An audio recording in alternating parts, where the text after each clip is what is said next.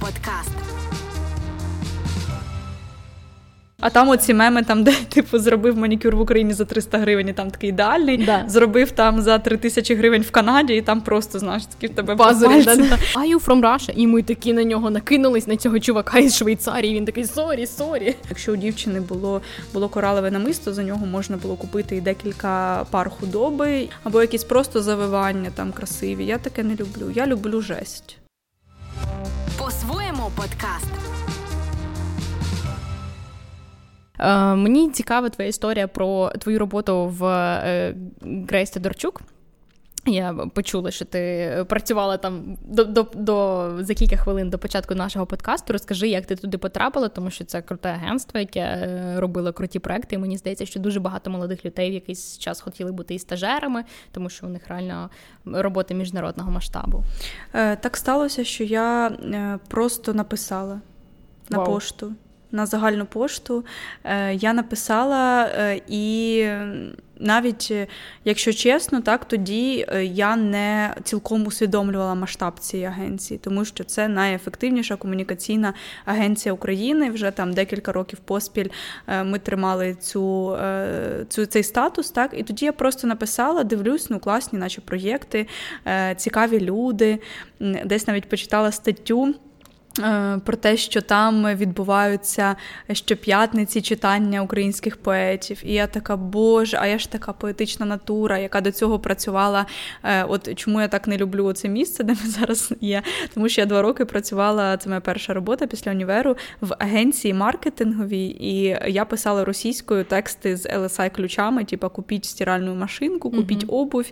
Е, Бо українською ніхто не шукав на той момент. Це був там якийсь 17-18 рік.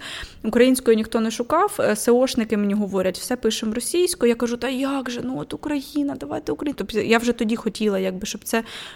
Е, Щоб це було е, українською, так? але мені говорили, що це нікому не треба. І е, я писала ті грьобані тексти про ті машинки, а в, е, в перервах між цими задачами писала п'єси для театру. Так? Тобто мені постійно хотілося якоїсь творчості, хотілося чогось культурного, освітнього. І тут я дізнаюсь про таку агенцію, написала просто, і мене взяли. Я просто прийшла на співбесіду і з першого разу так, потрапила туди. І два роки я пропрацювала, і це справді. Досвід неймовірний, і ці проєкти, над якими ти працюєш, ці люди, з якими ти зустрічаєшся, е, там. Не знаю, коли просто може зайти директор якоїсь величезної компанії, там нова пошта чи розетка, так і ти можеш з ним поговорити, можеш взяти інтерв'ю. Тобто я працювала над текстами і для ем, медіа, і для лендингів, і для е, соцмереж, тобто будь-які тексти, які можуть бути, та я писала. І там, коли ми запускали якийсь проєкт, то там треба було там запросити блогерів чи якихось зірок. Там я писала їм ці листівочки. Ну тобто мені подобалося, що це було е, дуже різнобічна робота, але в той сам час ти мав постійно е, думати, тобто да, вмикати голову там, е, бо відповідальність величезна, тому що ти представляєш таку круту агенцію, і кожне твоє слово має значення. Якраз цього нас вчила Ярослава Гресь, і я надзвичайно вдячна, що ти справді постійно думаєш, а чи не нашкодить твоє слово, а який буде імпакт того, що ти напишеш чи скажеш. І е, цей вишкіл він дуже мені допомагає і зараз. Я так розумію, що тоді ти познайомилась з багатьма крутими українськими бізнесами, тому що останні кілька років у нас прям ну мені здається є така тенденція підтримати українського виробника, бренди одягу. Е, До, до речі, до речі, ми зовсім забула сказати, що партнер нашого випуску це теж дуже крутий український бізнес. Underwood. Ти теж казала, що ти Підтверджую, підтверджую. Знаю Чула. теж Underwood, якраз із проєктів, які ми робили тоді. е, Віза, Розетка це теж такі великі українські бренди, які е, тоді, як почався ковід. З 20-го року, з весни, ми якраз почали робити ці е, проєкти підтримки свого, і тоді я е, займалася всіма проєктами з малими бізнесами, і їх вручну шукала їм, писала, з ними знайомилася. І я тоді зрозуміла, наскільки після 14-го багато з'явилося ось таких креативних малих бізнесів, які ну дають фору європейським справді. Тому що зараз, коли люди виїздять в Європу, вони такі, о Боже, а тут немає такого, немає, не можна роз, розрахуватися та швидко якось карткою. Український як сервіс звикли. найкращий, Так, бізнеси. так, просто так. тебе тут е, клієнта в нас звикли, що потрібен Так. найвищий рівень комфорту. Так. Тебе мусять хочуть носити на руках. Ну і це взагалі, знаєш, так тішить, А там що... оці меми, там, де типу зробив манікюр в Україні за 300 гривень, і там такий ідеальний, да. зробив там за 3 тисячі гривень в Канаді, і там просто знаєш, такі в тебе Пазурі, да, да. Ну і це справді е, я бачу, що це не мем, бо багато хто пише, що українці це, це люди, які е, в найбільш хиткій ситуації, коли постійні ці кризи, коли ти не знаєш, що буде завтра, ти намагаєшся дати на 300%. Коли там в Гресті Дорчук ми не знаю, на завтра нам треба було надрукувати якихось 300 е, листівок. Так нам не говорили, типу, чекайте три тижні. А нам говорили, так, ми за ніч там прин 24 той саме говорять, так, ми за ніч це надрукуємо. Навіть якщо вони там десь помилились, Ой, вони, вони передрукують за годину та і тобі доставлять в Європі. Там от е, ті самі е, з Дорчук команда. Е, писала там я в Фейсбуці, слідкую, що вони там хотіли до якогось мітингу підготувати також матеріали, і їм сказали: типу, ми не працюємо там чотири дні, можливо, там з вівторка зверніться до нас. Там ну, коли я їздила, е, е, ну працювала на тревелі продюсеркою, ну вести комунікацію з людьми з Європи потрібно за кілька місяців. Тому що Поштою. коли ти їм пишеш за поштою, коли ти їм пишеш за місяць, вони такі, що в нас так не працює. Угу. У нас є певні рамки, вони не будуть вистрибувати із штанів, щоб зробити робити своєму клієнту добре. Я от е, дивуюсь кожен раз українському бізнесу, тому що ну, е, в мене була історія, коли я через там Glovo замовила. Е, замовила собі там каву і ще щось в завертайло. Вони виявили, що вони припинили там типу співпрацю з Глово, Glovo їх е, ну, забуло прибрати. І мені дзвонить адміністраторка із Завертайло і каже: типу, вибачте, перепрошуємо, а в нас тут така накладочка, що ви будете зараз. Зараз ми типу, все зробимо. І через 10 хвилин до мене прибігає на Подолі. Ну, я була, я живу поруч, але вона на п'ятий поверх прибігає, приносить мені, типу, цю каву з якимись додатковими кексиками. Захеканий каже, як це? Адміністраторка.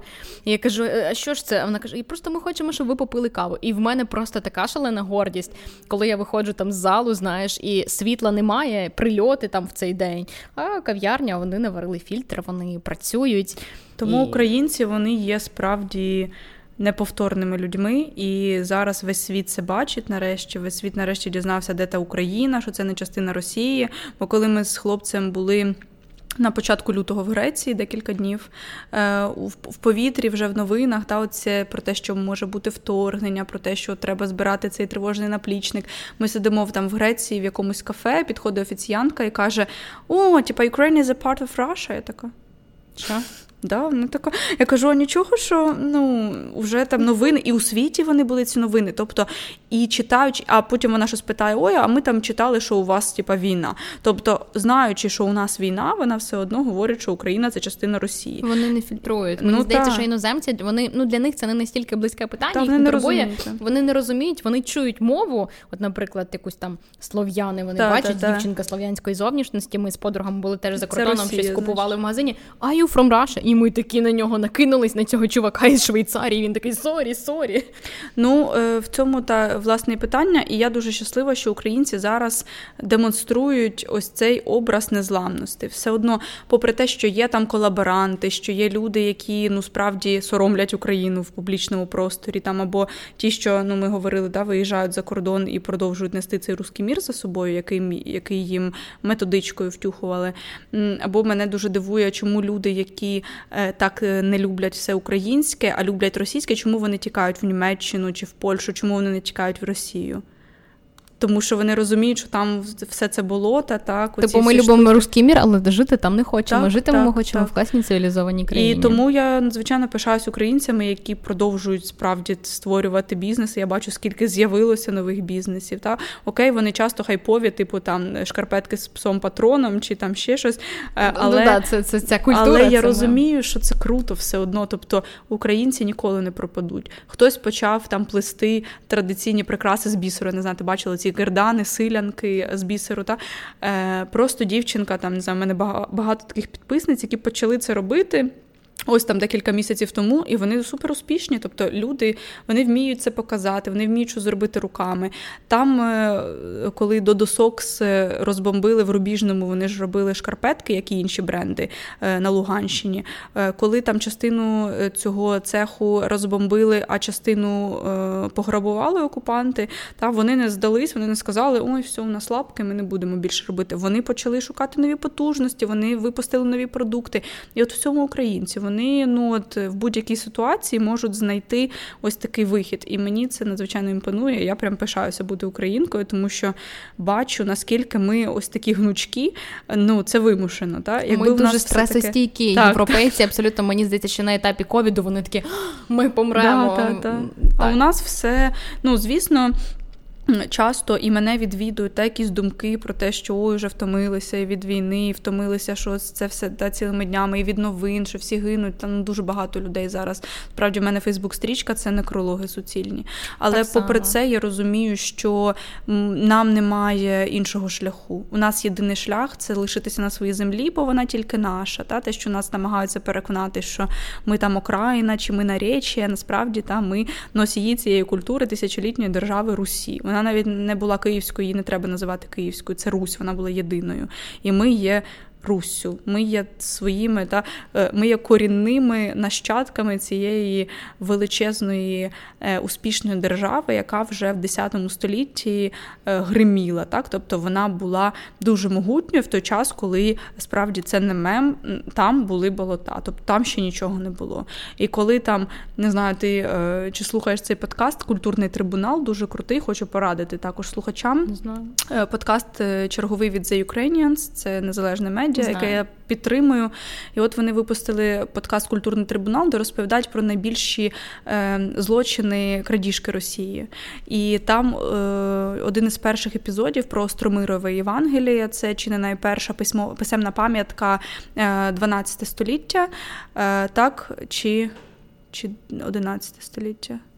Коротше, давненько. Е, І вони 11.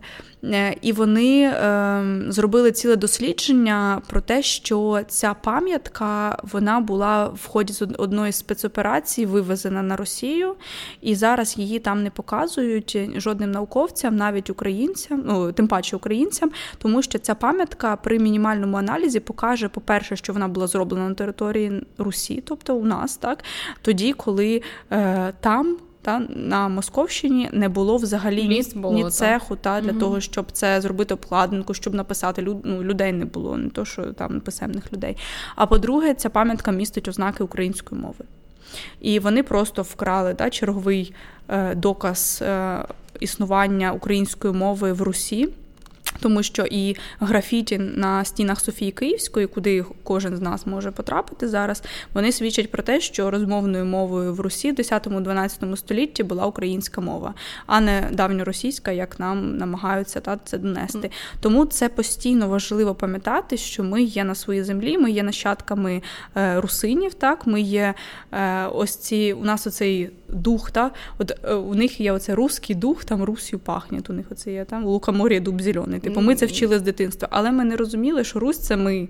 Ну, типу, це наша держава. Ну, нам, нам не давали Але так, не пояснювали так, правильно контексти, і це дуже важливо, щоб вчителі історії української мови були відповідальними, відповідально стали ставились до своєї і професії. фільтрували інформацію, яку вони отримують. Однозначно, і правильно подавали українську літературу, тому що дуже легко прищепити нелюбов до багатострадальної да, української да, літератури.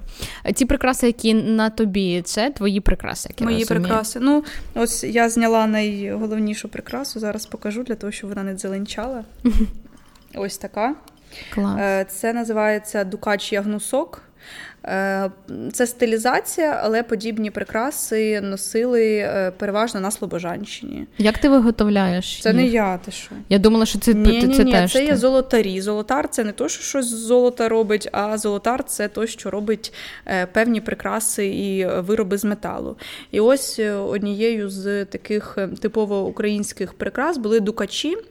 Вони були зовсім різні, вони створювалися з монет, е, тобто до монети. Це були монети Австро-Угорщини або Російської імперії, звісно, куди ж без цього е, додавався такий згори бант. Тут ми бачимо е, воно в формі сердечка, тобто це не монета, але ось тут мала бути монета, а це вже ягнусок, це такі дукачі, які більше належать, асоціюються із західним світом, із Європою, тому що ось цей символ серця, як символ Христа, він прийшов від католиків. Та? Заходу. Але ось подібні дукачі носили українки. Тут було багато намиста зазвичай. У мене тут намисто бідне, бісерне намисто. А якщо б тут було 10 низок коралів, тому що корал він завозився в Україну і він був таким капіталом. Якщо у дівчини було було коралове намисто, за нього можна було купити і декілька пар худоби, і е, хату, Багато і землю. Да? Так, так. І тому. Ось це коралове намисто або добре намисто, воно дуже цінувалося раніше, та і зараз е, також його, якщо воно трушне, так ну старого не так багато залишилось. Ви його можете впізнати за таким е, лососевим, таким сіро сіро лососевим відтінком, тобто він не яскраво червоний. Якщо ви бачите, що це яскраво червоне, вам говорять, що це корал, ну типу навряд чи та. Ну, це може бути штучне щось. Тому українки вони завжди були от такими. Полюбляли доглядати за собою. Так, да. Етнографи згадують, що навіть якщо дівчина була бідною, е, тобто це видавало, наприклад, відсутність взуття, тому що взуття воно робилося зі шкіри, і воно було дуже дорогим. І там було це одне взуття на всю сім'ю. Це теж не міт, тому що ну воно було дорогим. Але дівчина ніколи не виходила на двір без чистенької сорочки вишитої і без. Е, прикрас. Тобто там навіть на найбідішій дівчині, навіть в будній день, тобто не святковий день, можна було завжди бачити хоча б одну низку коралів або іншого намиста, тому що от українки, вони українці, вони завжди любили себе прикрашати, і навіть в найбільшій бідності не було такого, що ти бідний, і в тебе хата не заметена, там розвалюється, завжди, так да, все, все побілено, почищене. Так, все обмальовано цими розписами, тому що для цього не потрібні гроші, потрібне відчуття естетики естетики і відчуття власної гордості. Тому що навіть можна було зробити ось такі якісь дукачі, так, е, із якихось підручних матеріалів, тобто з кимось скооперуватися, так, або вишивки. На території України дослідники деякі говорять, що понад 200 видів швів було е, на вишитих сорочках, на рушниках, е, а деякі говорять, що понад 500. Е, і ці всі шви е, мала опанувати кожна дівчина. Тобто, звісно, для кожного регіону там обмежена їхня кількість була, е, але кожна дівчина з там шести років починала вже вишивати і ткати тканину. Як ти ставишся, до речі, до історії з перепродажем оцих старовинного вбрання, сорочок, тому що я нещодавно в інстаграмі бачила прям серію хейту. Зараз стало з'являтися дуже багато так, так. схожих історій історію, якщо етнодім, да, який на тобі класні е, речі робить так, давно стилізації, Стилі, стилізації дуже давно, е, дуже класно можна обрати сукню так. собі, наприклад, на якийсь там да, івент. То почали з'являтися бренди, які я так розумію, прям старовинні сорочки знаходили там. Так. Е, це великий біль, тому що е, зараз шалена несеться шаленими темпами українізація несеться, але є е, побічки цього всього. Наприклад, коли справді е, існує такий чорний ринок старовини. Тобто ми маємо розуміти, що одягу е, вишиті сорочки, яких які називають вишиванками, насправді наші бабусі дідусі говорили тільки вишиті сорочки, вони додільні є, тобто довгі оці, е, як сукні їх називають. Але це не сукня, це була сорочка, яка була і спідньою білизною, тобто в ній ти спав і ходив по кімнаті. А коли ти виходив на двір, дівчина та вдягала уже спідницю, вдягала е, одяг, якийсь кресетку, наприклад, щоб тут прикрити, тому що тут був такий дуже низький розмір розріз для того, щоб годувати дитину. Український одяг надзвичайно такий практичний практичний та й дизайнерський. Е, так от е, ця сорочка вона була. Якщо це зразок там ще початку ХХ століття, а зазвичай зараз ці сорочки мають величезний попит е, до середини ХХ століття, вони були виготовлені руками. Тобто, для того, щоб зробити цю сорочку, потрібно було посіяти льон чи коноплі. Е, діждатися, поки вони виростуть, так, висушити їх, е, зробити з них нитку, сткати з них тканину, вибілити цю тканину е, бувало за декілька сезонів. Вибілювання відбувалося так, що в найбільш спекотні місяці сонячні розстилали ось це полотно в рулонах на полі і поливали водою. Уяви собі, це треба було принести, не було шлангів, треба було принести відрами воду з річки там, чи звідки, чи з колодязя для того, щоб полити це все повністю. ці ці полотна, діждатися, поки сонце його висушить, і так воно вибілювалось. І потім вже вишивати і зшивати. І тепер, коли е, цих сорочок справді лишилося небагато. Ну, звісно, вони є в музеях і вони є у скринях, у хатах ще бабусь, дідусів, та, які їх не встигли продати чи щось там з ними зробити. Е, Ці сорочки дивом дійшли до наших часів. Тому що у нас були голодомори, наприклад, коли люди віддавали останні свої прикраси, такі, як я показувала, так, свої сорочки, свої рулони тканин для того, щоб отримати шматок хліба. Це описано у багатьох очевидців голодомору, тому що і моя прабаба, наприклад, вона взяла якусь тканину, попри те, що вони бідно жили, вона взяла якусь тканину і в 15 років поїхала на захід України, щоб обміняти цю тканину і отримати хоч якусь хлібину, бо в неї мама помирала вдома. І те, що до наших днів дійшла якась старовина, це означає, що ми дуже щасливі. У нас є цей скарб. І коли цей скарб зараз купують за 200 гривень у якихось перекупів, у якихось колекціонерів, так ну тобто людина, наприклад, е, у е, бабусі десь в селі купила за 200 гривень сорочку, яка в неї в скрині лежить, якій там 100 років, наприклад, так, чи 80 років.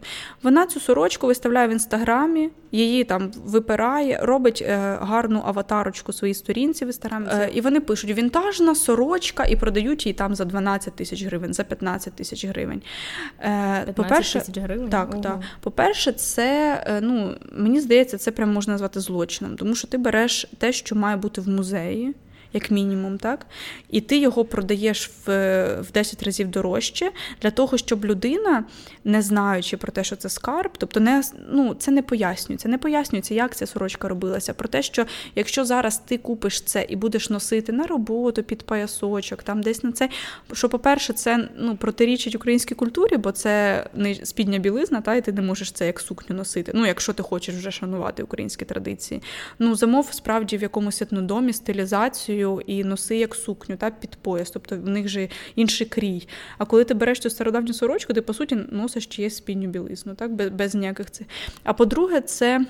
Злочин з точки зору зношування, тобто кожен контакт із твоєю шкірою, це піт, так, це ну ти маєш його прати, і е, це полотно розпадається, бо воно старе, і ти просто забаганку свою якусь виконуєш, так, щоб було красиво і підтримуєш Слухай, типу культуру. 100%. Але насправді ти ця річ уже не доживе, е, щоб показати її дітям і внукам. Е, мені е, те, про що ти розказувала, мені от нагадало цю історію, коли такий масштабний всесвітній хейт був до Кім Кардаш'ян, яка з музею взяла типу сукню Мерлін Монро, напялила на себе. Хоча, очевидно, в них супер різні фігури, і дупа е, Кім ну явно не відповідає параметрам Мерлін. І дійсно, це це просто знущання над скарбом, тому ну, такого це робити ж, не... Це те саме. Да. То чомусь люди більш е, уважно ставляться до того, що в музеї, типу, та воно десь за склом, але не розуміють, що в них цей скарб з музею в руках. І це те саме. Де, типу, е, музейна сорочка від тої сорочки, яку ти купив за 18 тисяч гривень, типу через інстаграм, чи за 200 гривень на якомусь OLX, такого багато. Тому що люди зараз розуміють, що йде е, попит на все українське, і вони починають масово продавати те, що від них бабуся у бабусів, у дідусів у скринях лежить. Там ці корсетки, спідниці, прикраси, самі ці скрині, вишиті сорочки. І часто ці вишиті сорочки і рушники купують для того, щоб порізати, і це ще один біль, тому що. Типу, горе-дизайнери, да, які беруть е, стару сорочку, яка нібито вийшла з ладу, типу, що в неї там якась пляма. Хоча, ну, типу, треба просто її випрати. Да? Або якщо вона не випирається, якщо вона розлазиться, взяти його, мати як приклад для того, щоб відшити, створити нове. Тому що е, ну, це надзвичайно важливо зберегти всі ті узори, бо вони всі різні.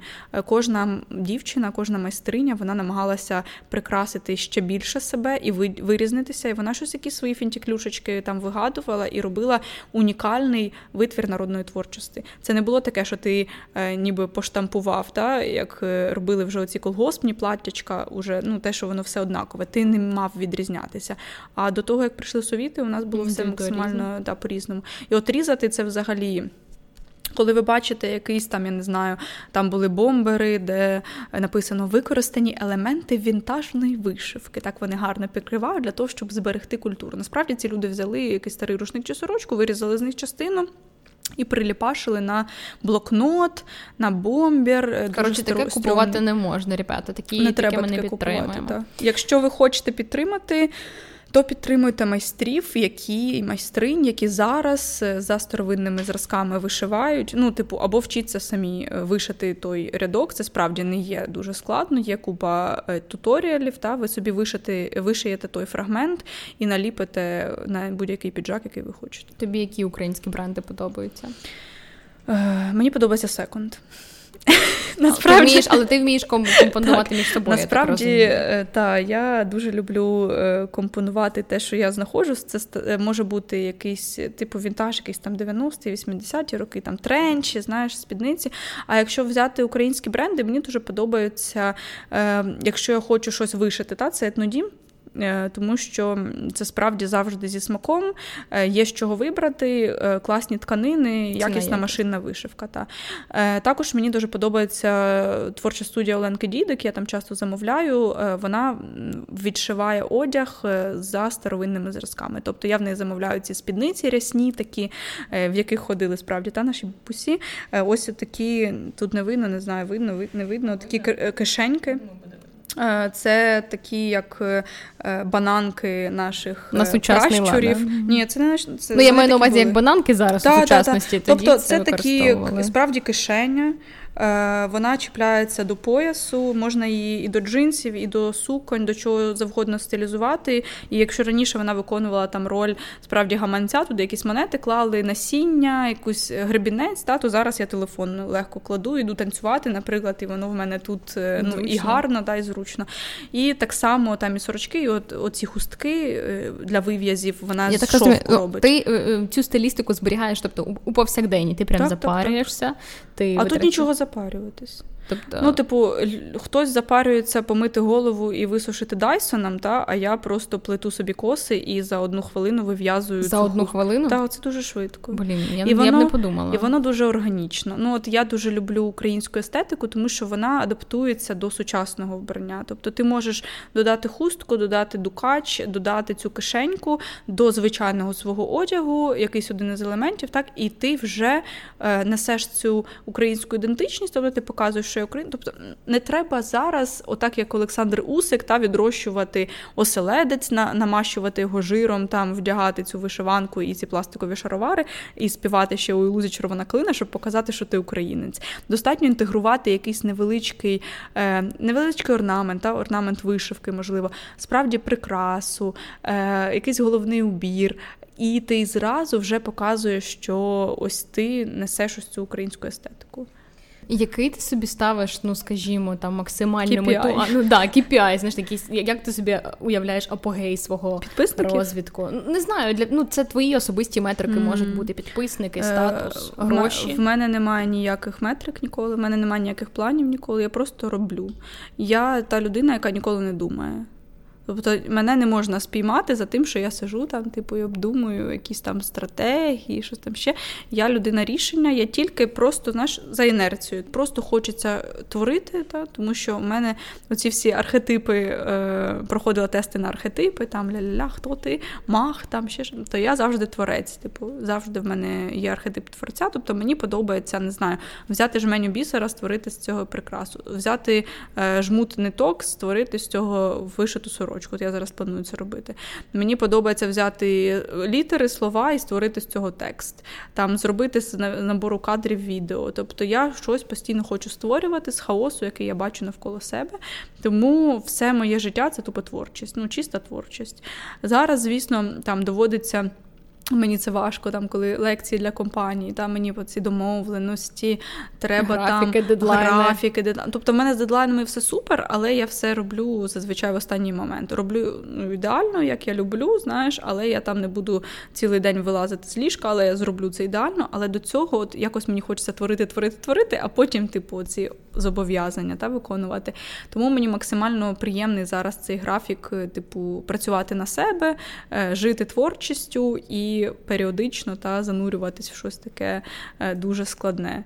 Е, от якось воно мені зараз пасує. Тому що, от як я в офісі працювала, то було набагато важче. Не знаю, як це пояснити. Ну, є люди, яким типу, просто та. типу не притаманна ця історія. Хоча раніше я думала, що я ніколи не зможу працювати не в офісі, а зараз я розумію, що це окей. Давай наостанок порадимо е, глядачам. Скажи, що в тебе є в плейлисті, наприклад, із українських виконавців. От кого ти слухаєш? Е, Відкриття останнього часу це паліндром, е, репер не знаю, як його навіть назвати. Я б сказала такий андеграундний музикант, тому що там є надзвичайно багато інтелектуалізму. Це Степан Бурбан зі Львова. Знаю. Е, я якраз от ми з Сергієм йдемо на його концерт 19 листопада в Києві, і він зараз взагалі всією Україною подорожує з туром е, і збирає гроші на ЗСУ. Я надзвичайно вдячна зараз всім артистам та за те, що вони це роблять. Е, так само Ницо Потворно я дуже люблю. Це та Сергій, який в звичайному житті є лікаром-лором, е, але він пише музику. Та, Геніальну, дуже класну музику. Я люблю експериментальне.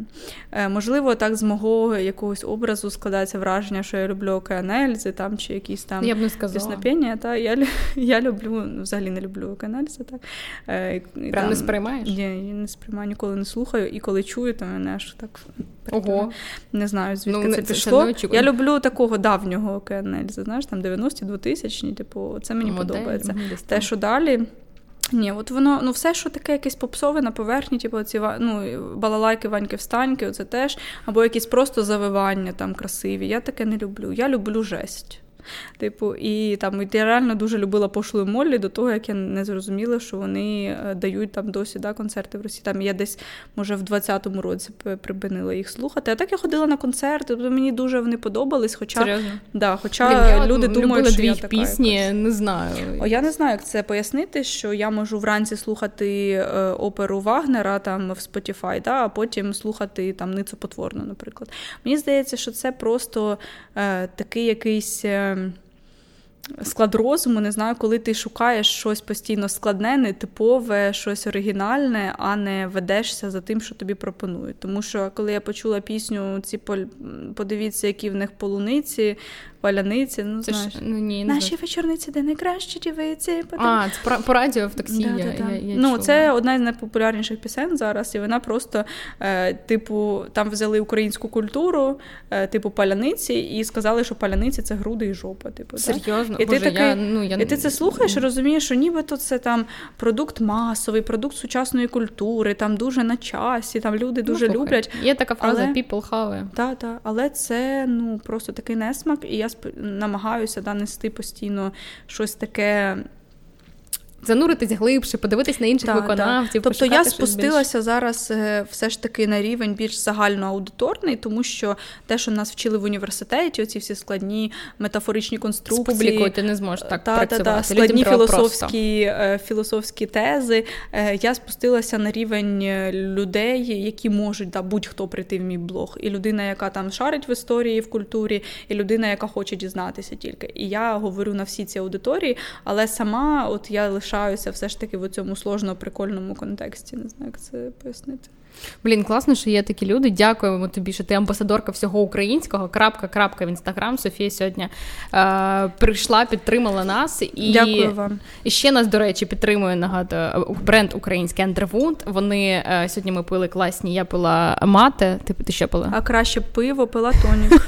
В них ще є е, різні види пива. В мене У зараз буде автопаті, якесь мінімальне, то скуштуємо ще й пиво. Да. Так, бренд дуже класний, тому е, раджу теж як амбасадорка всього українського взагалі підтримуєте українські бренди, тому що ем, за таким креативним класом є майбутнє України, і те, як ми, який образ ми несемо у світ, та нам потрібно ламати цей стереотип про те, що українці це сало, хати мазанки, е, там десь да, працюють в полі. Ну, хоча це теж дуже класно, але ми ось такі люди, які створюють з нічев'я е, неймовірно круті продукти в найтяжчі часи. І до речі, у е, підписників нашого подкасту або людей, які подивляться його, знаєте, що по промокоду по-своєму ви отримуєте знижку на продукцію Андервуда, тому замовляйте, пишіть ребятам і приєднуйтесь до нашого Замовляйте.